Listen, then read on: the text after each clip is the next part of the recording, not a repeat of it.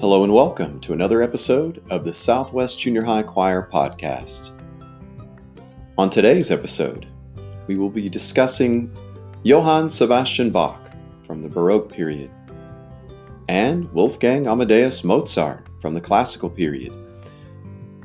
We will compare and contrast the two composers and their music and their music's effect on all of the music that followed it. Hope you enjoyed today's episode. Let's get started.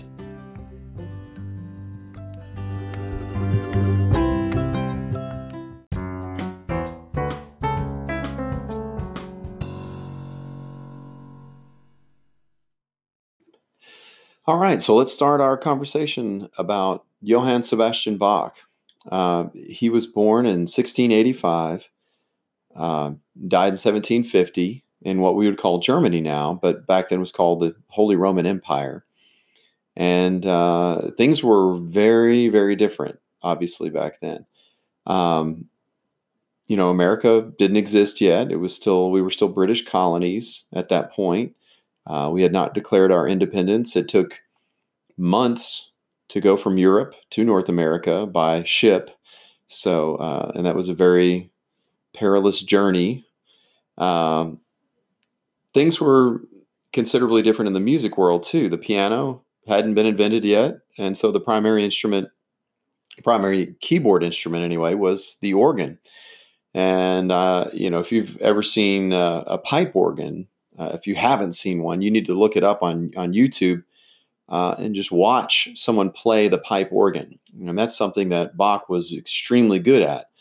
Um, there'll be several keyboards kind of stacked on top of each other, sometimes five or six what they call manuals. And uh, you can preset them with all of these different uh, settings, these what they call stops on either side, uh, to channel the the wind, channel the air that's going through the pipes in a certain way to make it sound, you know, maybe more like a flute in some cases, maybe more like a trumpet in other cases, and so um, not only were they playing on all those different keyboard manuals with both hands, obviously, but there would be uh, one at their feet, a, a giant keyboard uh, at their feet, in which they would press down uh, with their left foot or right foot and uh, play the bass part, the very, very huge pipes that were as big as trees. Uh, and go, would go up, you know, two, three, four stories in the back of the church um, and those huge pipes would resonate with with sound as the wind would go through those. And of course, they had to have someone operating the machine in the back, uh, you know, to keep the air flowing through it. Uh, it's a very complicated instrument. Uh, just v- to build, to conceive of, to uh, and then to be able to play it. Um, so it's a very, very different time. And of course, as you can imagine, uh, if you had a pipe organ, a good one at your church in your town, uh, then you could uh, you could ask someone who was very good to come play that and pay them a lot of good money, and they would want to because it's a it's a very um, expensive uh, and impressive instrument to be able to uh, to to play, and that was something Bach was very good at. He was very good at imp- improvisation. That's just making it up as you go, right? So he could sit down and, and come up with a melody, a little theme, and then his left hand would start to do that same melody, but uh, maybe down a perfect fourth or down a perfect fifth, and then he would start playing the melody with his feet while his both hands are still going right? And, and playing their their own little harmony parts to go along with that melody. Uh, and that's what you call counterpoint. Well, he took what you know palestrina and others before him had come up with and uh, and turned it into his own amazing art form um, that they call you know counterpoint. Um, and it's it's based off of polyphony. Polyphony is another fancy word that you probably need to know. And uh, poly meaning many, and uh, funny or phony meaning sound. And so uh, many sounds. And so when you hear you know that one melody start, like I said, in his right hand, and then the, another melody come in with his left hand, they're stacking on top of each other, and so you hear the different melodies kind of come in and harmonize with each other at different times. And when you put that into singing, Uh, you might have someone coming in like like in Sicut Cervus in Palestrina. That was polyphony, where they'll have the sing the part will sing uh, will be the the certain set of words, the text, and then the next part that comes in will sing that exact same text, but obviously later on. And so there is uh, people are singing different words or the same words really, but at different times. And that's where you get many sounds. And so you hear that sound kind of come and go, the melody go from the altos to the tenors to the basses to the sopranos. Wonder if you can hear that thunder on the podcast. Boy, it's really stormy today, isn't it? On this Earth Day. Happy Earth Day. It's been the it's a 50th Earth Day, by the way. uh, just a little bit more about the Baroque period, something that you uh, probably need to know about uh, is that it was since you know the the most wealthy people were the princes and the kings and the popes and the archbishops who could afford to pay uh, and employ somebody full time to just write music. A lot of the music was very regal and royal sounding, and very you know it was it was written to be performed in these massive cathedrals, these big churches in in Europe.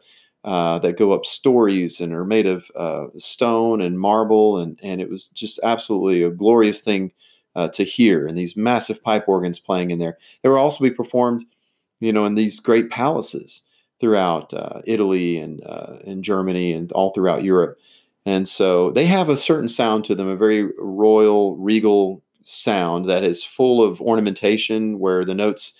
Um, there's a lot of notes going on and a lot of extra notes, little trills and turns and things that they add in just for fun, just to uh, you know ornament the music to put it's like putting ornaments on a tree you know you're just decorating it and making it sound uh, as complicated as possible really. And it became so complicated that later on when mozart comes along in the classical period they really pull back from that. They break that down and they get away from all of that extra uh, what we would call nowadays extra right? So they uh, simplified things throughout the classical period. And that's what we'll talk about next with mozart Oh, but wait a second. There's something coming up here. Hang on.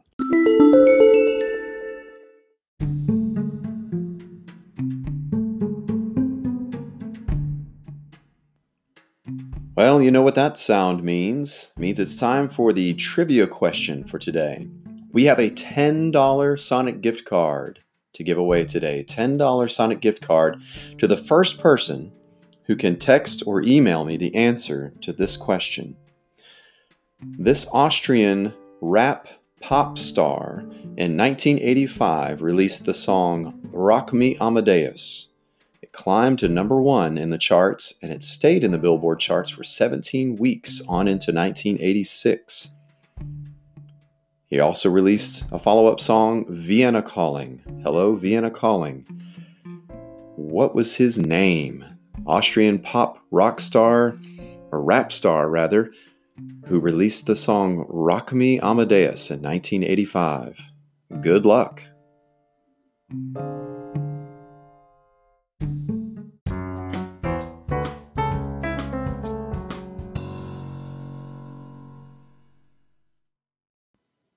All right, now let's continue our conversation here with Wolfgang Amadeus Mozart. Now, Mozart he's got to be one of my favorites, uh, maybe my favorite composer of all time. Uh, for a lot of different reasons. I like Bach, don't get me wrong, uh, and I very much respect Bach, but I don't listen to a lot of Bach. There are a few of his pieces that I really, really do enjoy. Um, but there's something about Mozart, there's something about the way he has control of the form of the of the piece. In other words, the way it's written from start to finish, be it a five minute piece or or a two hour opera, he has a very good uh, understanding of the beginning, the middle, the end of a of a balance to it, and that's something that's very um, indicative of the classical period. So it wasn't so random as the as the uh, Baroque era, where sometimes things could go on and on and on, and it never felt like it had a beginning and a middle and an end to it. It just started and then it stopped. Whereas with Mozart, you feel as if he's telling a story, like there's a reason behind everything. There's a question and then there's an answer, and there's symmetry to the music. So you might have, like, I believe it's his 40th symphony. That's the question. That's the answer. There's another question. And so everything has that kind of rise and fall to it, the beginning and an end to it. And so to me, it just it, it's very pleasing to the ear, uh, and it, it, just makes you feel good. There's something about it. Uh, he was, you know, he lived a little bit later than than uh, Bach, and and like a lot of things, you know, things kind of fall out of, of, of fashion, out of style. And so at this point, Bach's music, even though it was well respected, had kind of fallen out of style. It was no longer uh, the cool, fashionable thing to be playing or listening to. And Mozart took a lot of the lessons he learned from him, but like I said, he simplified them and brought them down into a, a much more compact kind of style. He lived from 1756 to 1791. And what are some things going on at that point? Well, America had become an independent nation at that point, right? Uh, even though the harpsichord and the organ were still popular, you know, the piano had been invented and it was starting to gain popularity. And so by the, the end of Mozart's career, he started, uh, he wrote a lot of things for piano and uh, some absolutely wonderful compositions for piano. And those are some of the first ones to have been written. Uh, he was not very good with money, though. and he was pretty poor most of his life, whereas, you know, Bach was pretty satisfied and and wealthy and and and you know, just happy where he was. Mozart never seemed like he was happy where he was. He always felt like um, that he wanted something bigger, something better. And I think that part of that comes from the fact that he was so talented, that he knew he was so good, that he kept thinking, "There's there's another opera or there's another symphony that I could write that's just going to be even better than the last one." And um, so he never felt like he was in the right place and uh, he wasn't good with money like i said and so he was always looking for work always looking to write something else um, and because of that even though he didn't live very long um, he wrote an enormous amount of music he was very prolific wrote a ton of music that was all amazing top quality music uh, and one more really cool thing about you know Mozart and and the way that he would write is you know of course he was using a an ink uh, pen, a quill pen dipped in ink, right? And then he would write on parchment paper. And it was perfect the first time through. So the first draft of music that he would write, and these are co- extremely complex works of music, right? You know, with symphonies that had all the different instruments and operas that had all the, the choruses and the solo parts and he would write the entire thing from beginning to end perfectly without missing a note. Uh, never had a second draft. Now, there's something about that. That is a very difficult feat for anyone in any art form. That's like sitting down and writing a novel, um, let's say in a week, and it being perfect from the first word in the first chapter to the end of the novel. It's almost impossible to do that. So he uh, again, that's another reason why he's one of my favorites. Uh, he was just a superstar. He was an amazing uh, composer because of that simple fact right there, and because it was just so good. And just a few more things about the classical period, and you'll hear this a lot with his music, is that symmetry that I talked about before. Now, symmetry, of course, is like if something's even on both ends. If you were to draw a line down like a y-axis, it's equal on both sides. Uh, and a lot of his music is is very much like that. It'll have that question, and then the answer, and then another question, and then the answer. And so it's even on both sides. Um, the dynamics, though, will rise and fall with that, and so that's a little different from what you hear in Baroque, where it's much more. For five minutes, it's soft, and then the next movement, it might be loud for five minutes. Mozart's music has a lot of rise and fall to it from measure to measure and line to line. So it feels a lot more alive, I think, because of that. And again, that makes it a lot more pleasant for me to listen to.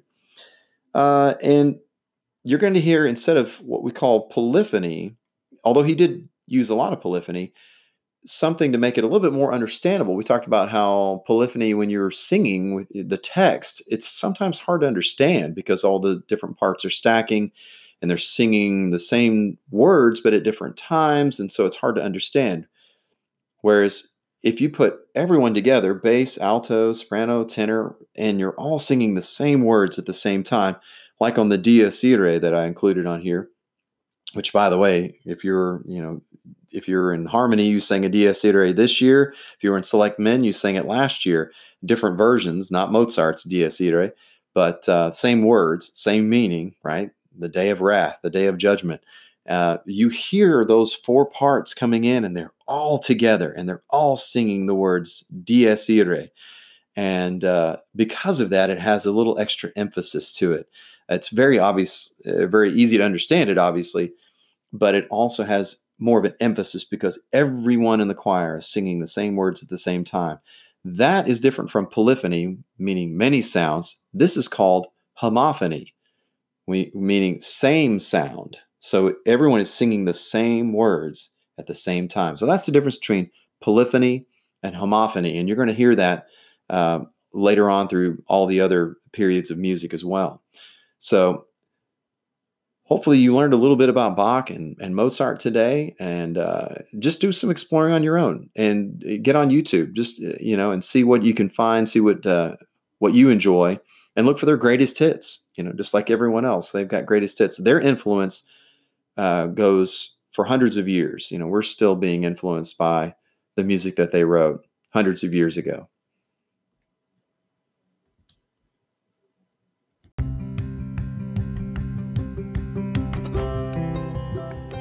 Thank you for listening to another episode of the Southwest Junior High Choir podcast.